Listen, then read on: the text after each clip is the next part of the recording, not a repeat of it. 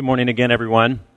It's a very complicated passage, so we're going to dive right in, but definitely we would need to pray before we do so, so would you pray with me? Dear Father, I pray that you would guide the words of my mouth and the meditations of my heart and let them be pleasing to you and let them be encouraging and challenging and instrumental in all of our lives as we seek to figure out ultimate reality what life is all about, what life will be like at the end. We pray that you would instruct us, you would guide us, and that most of all, we would see Jesus. We would see his gospel. We pray that we would encounter that, meditate upon it, and be changed by it. In Jesus' name, amen. In 1930, a painter, his name was Elias Martinez, drew a very standard, very rather unremarkable picture of Jesus with a crown of thorns, and it was entitled Ecce Homo, which is Behold That Man. And it's a very common name for Catholic paintings of Jesus with the crown of thorns. As a painting is very standard, typical of many Catholic paintings, and it was in a very typical church in Spain. But it deteriorated over the years, and in 2012, the church decided that it was time to renovate the painting and to restore it. But when the restoration was unveiled, everyone immediately thought that the painting had been vandalized. If you've seen the episode of Seinfeld when uh, George Costanza accidentally removes his boss from the painting and then tries to put it back in and it looks airbrushed, that's what Jesus looked like. It was ridiculous. This is one of the times where I wish we did overhead because you could see how preposterous this restoration was. But unfortunately, it wasn't vandalized. It was restored by an elderly lady in the congregation who, in her 80s, took up a hobby of restoring paintings. And so the classic painting now resembled, according to professional art critics, a crayon sketch of a very hairy monkey in a tunic. And the restored version began to be dubbed Ecce Mono, Behold That Monkey. So this poor woman was in her 80s, and you can imagine how she felt afterwards. And the uh, internet immediately mocked the new painting, and Mona Lisa was redone in this new way. The Campbell's, Campbell soup cans were redone in the new way. People dressed up for Halloween as this Ecce Mono, the Behold the Monkey. Well, life often resembles that painting, doesn't it? Where we try to do something good, we try to do something beneficial, something benevolent, and our, our efforts just don't come out quite right. Maybe you prepare yourself for a long time, for a career, and you find yourself decades later bored to tears. It's no longer fulfilling. It's not what you thought it would be. You began a, a, romantic interest and you fall madly in love, and then it begins to unravel and fall apart, and now is a very painful relationship in your life. You try on a new path of spirituality that looks promising, this looks like the answer, and then you end up feeling dispirited and disappointed afterwards. It's not what I had hoped. Or I don't know, maybe an election didn't go the way that maybe you thought, and now the world is coming to an end.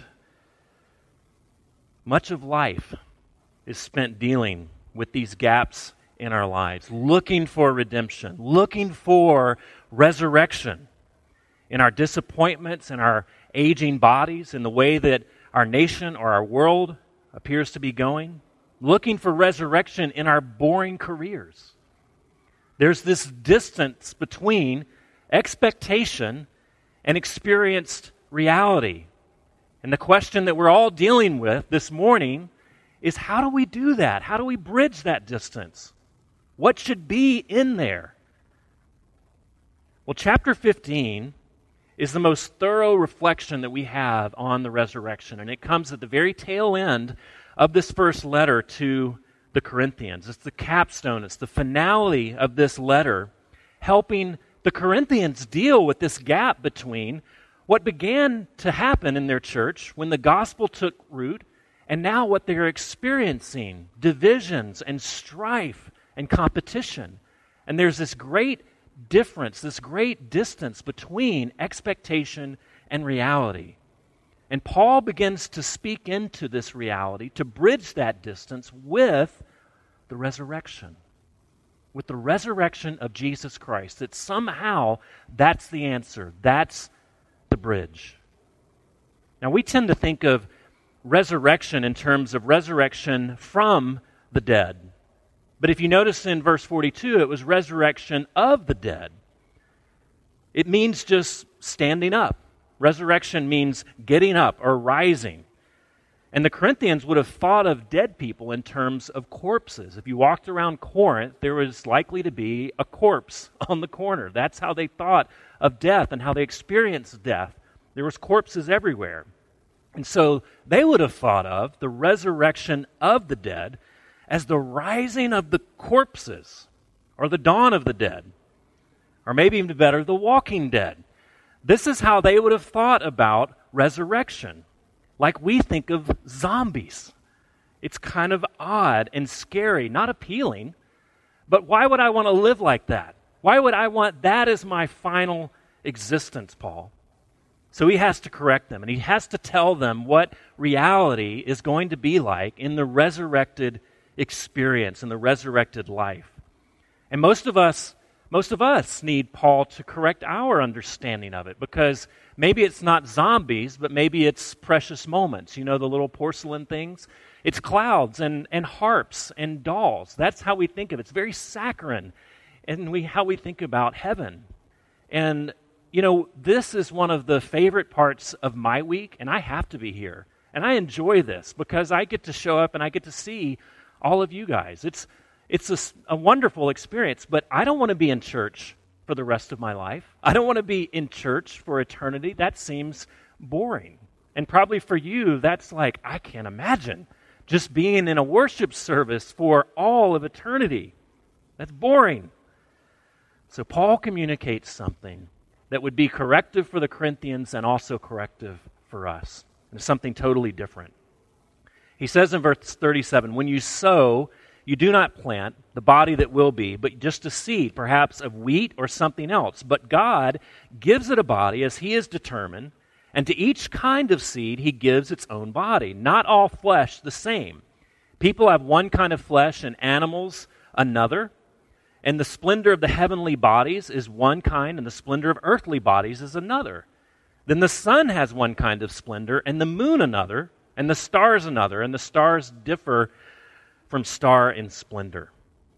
Well, that is very complicated language, but what Paul is trying to do is to call us back to the creation story.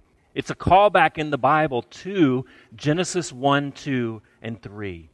When God creates the world and He launches the stars and He creates the galaxies and animals and plant life and humanity, He creates a spatial existence full of things that reflect God's being and God's character.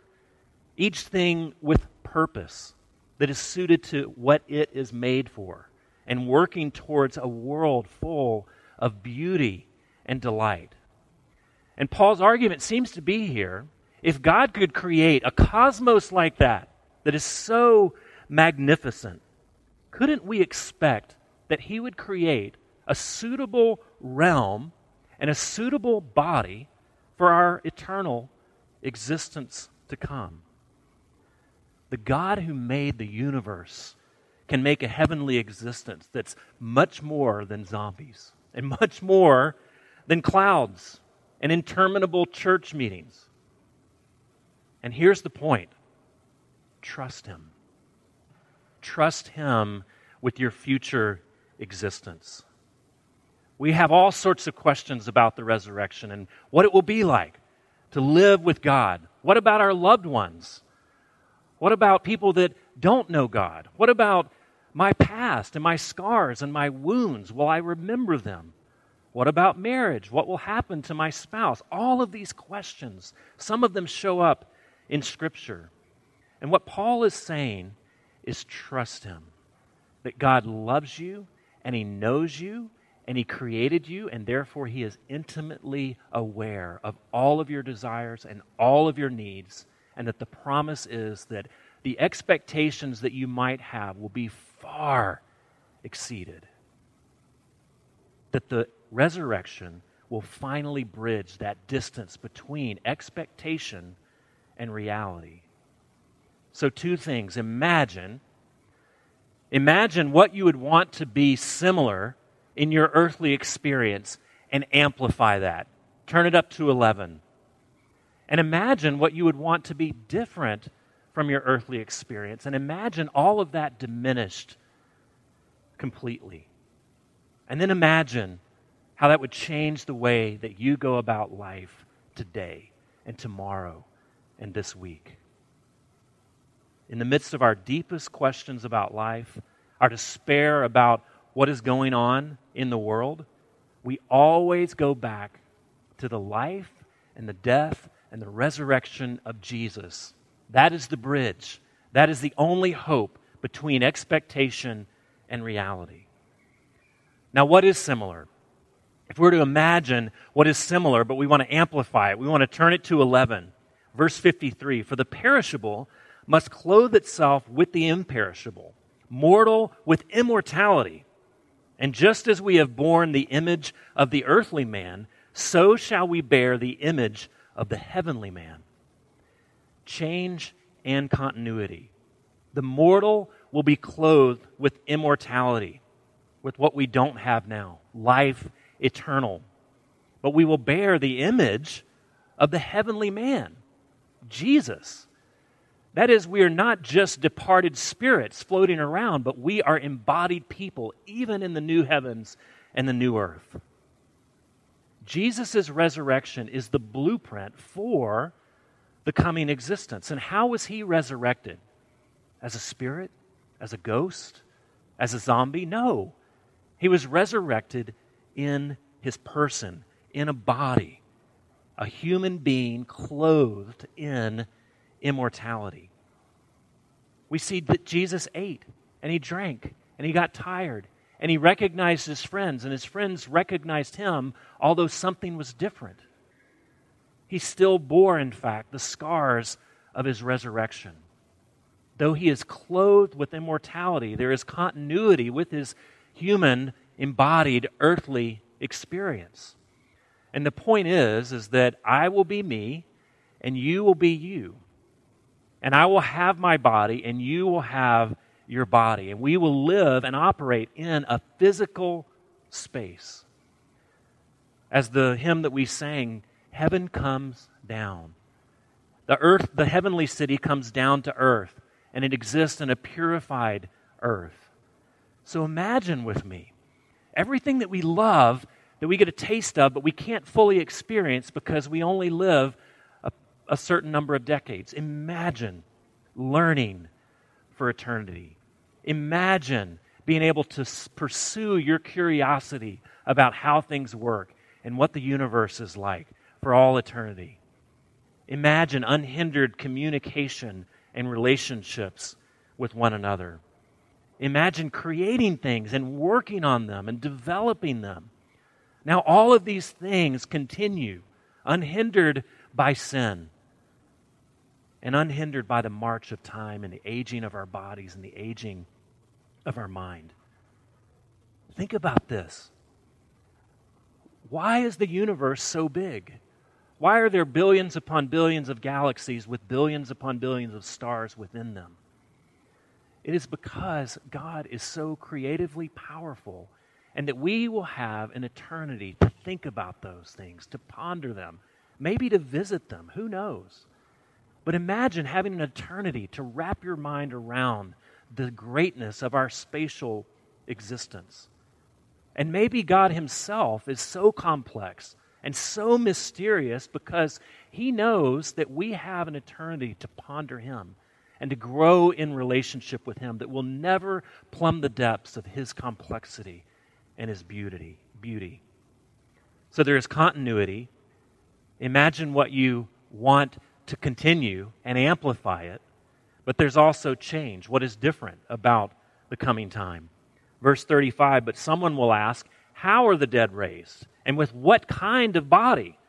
How foolish. What you sow does not come to life unless it dies. When you sow, you do not plant the body that will be, but just a seed, perhaps of wheat or of something else. So it will be with the resurrection of the dead. The body that is sown is imperishable, it is raised imperishable. It is sown in dishonor, it is raised in glory.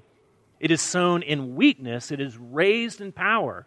It is sown as a natural body, it is raised as a spiritual body. Do you see change or continuity and also change? Now, we know a little bit more about botany than Paul did. We know that seeds don't actually die, but they actually are transformed. They become something else, they blossom, they're transformed. But Paul's point is still apt. When a, a woman gets pregnant in the early stages of the pregnancy, if you look in utero, you, all you see is a collection of cells. It doesn't look like a baby, it doesn't look like a human being. But these cells are potent with life, with DNA. Everything that will become that child that is born is present in those cells that are being activated and dividing and growing. And it's a beautiful process. If you could look and see the two, then the four, then the eight, it's stunning. But you don't want to give birth to just a collection of cells. You want to give birth to a full developed infant, a fully formed human. But there's continuity there between those cells that are potential, are full of potential with DNA. But that embryo goes, grows to a baby and then to an adult. We want the embryo to grow and to develop into a finished product. Well, that's what the resurrection is and does mortality to immortality, dishonor to glory, weakness to power, perishable to imperishable. All of these things that we know as limitations to our present existence will be eradicated and erased forever. As our bodies age, our knees ache, our bones weaken, our teeth loosen, our skin sags, our ears grow, and very unfortunately, fortunately for me, our noses continue to grow for all of our lives. But everything about the rest of our body is getting smaller and, you know, droopier. We begin to fall apart. And with all of our modern technology, we cannot change that. We can slow it down, we can alter it a little bit, but all of us will reach the point where our bodies cease working. So imagine with me a body, a physical body that doesn't age, that's not in slow decline, that's impervious to aging. Now, I know this is difficult stuff to believe, but this is what the Bible teaches, and this is what Jesus taught. And so we have to wrestle with if we disbelieve this resurrection and this future existence, then we all are saying that what Jesus is saying is incorrect. And we you can say that, but we have to do business with him. This is not something that we just made up. It is difficult to believe that it's true. But wouldn't it be cool if it was? Wouldn't it be cool if this is true? And don't we want to believe it? Don't we want something after this life of ceasing after things that we never seem to fully get? Doesn't that give us a sign that we were made for something else? If we have these desires, and this is what C.S. Lewis said if we find in ourselves desires for which we can find no satisfaction in this world, wouldn't it be reasonable to conclude that we were made for another world? Maybe you're not ready to believe that this morning, but think about it. Think about your life. Think about your hopes for the future. What if it was true? Well, how? How does this take place? And this is our last point. It is sown a natural body, it is raised a spiritual body. See, continuity and change. If there is a natural body, there is also a spiritual body. Verse 45. So it is written the first man, Adam, became a living being. The last Adam, that is Jesus, a life giving spirit. The spiritual did not come first, but the natural. And after that, the spiritual. The first man was of the dust of the earth, the second man is of heaven. As was the earthly man, so are those who are of the earth. And as is the heavenly man, so are those who are of heaven. Paul is contrasting here two different realities, two different humanities, two different regimes, if you will. In the first regime, in the first humanity, entropy rules. And you can't get out of that. You can't stop it. You can maybe slow it down for a time, but everything you touch, everything you see is spiraling into disarray and spiraling into disintegration. But Jesus comes and he lives under that regime, but through the power of his life and his death and his resurrection, he tears a hole in that regime a hole big enough that His Spirit can pour into and begin to unwind everything that is going wrong and everything that is sad and everything that is untrue. He can begin to not only slow down entropy, but turn it around and make it work backwards. He brings in a new humanity that is no longer plagued by fear and death and disintegration. And friends, this is what I want you to hear today. If you're if you haven't paid attention so far, I understand. I lose people sometimes. But I want you to hear this. Look at me and hear this.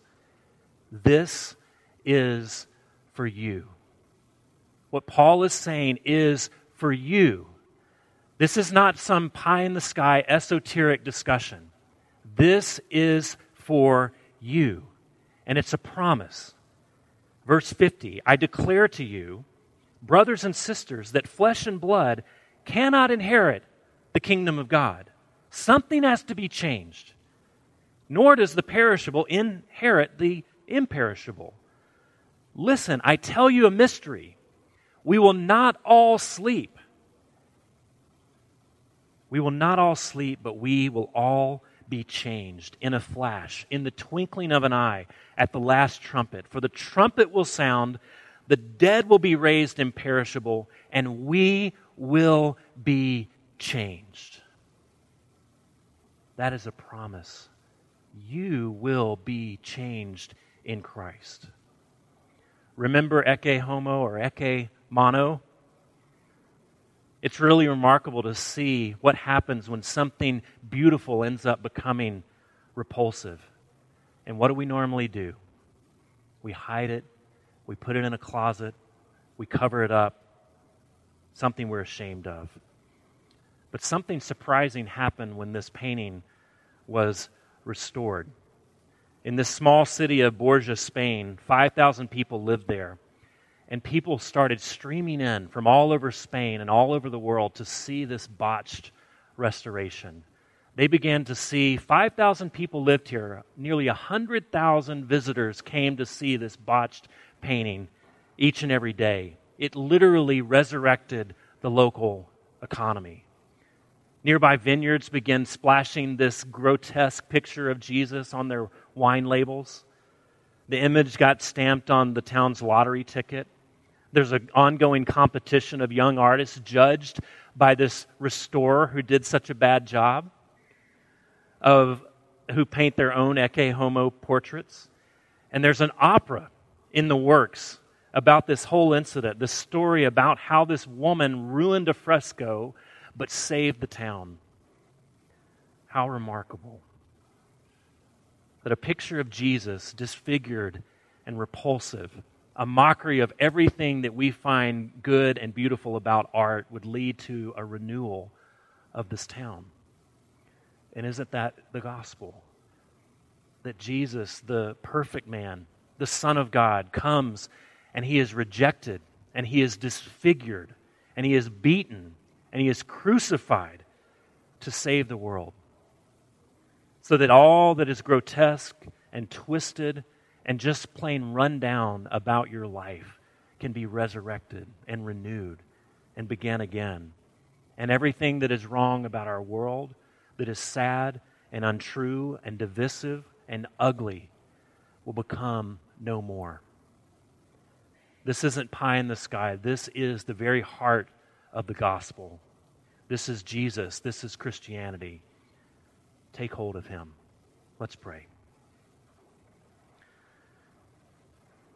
Dear Jesus, what a remarkable number of verses. And I pray that we would understand them better having been here this morning, but not simply understand them, but to contemplate them, to be moved by them, to be invigorated by them, to be changed by them, and to live with a growing hope about the future. To not be so easily thrown off by the happenings in our world and our lives, by the setbacks, by the failures, but to remember each time we fall down that we can be lifted up.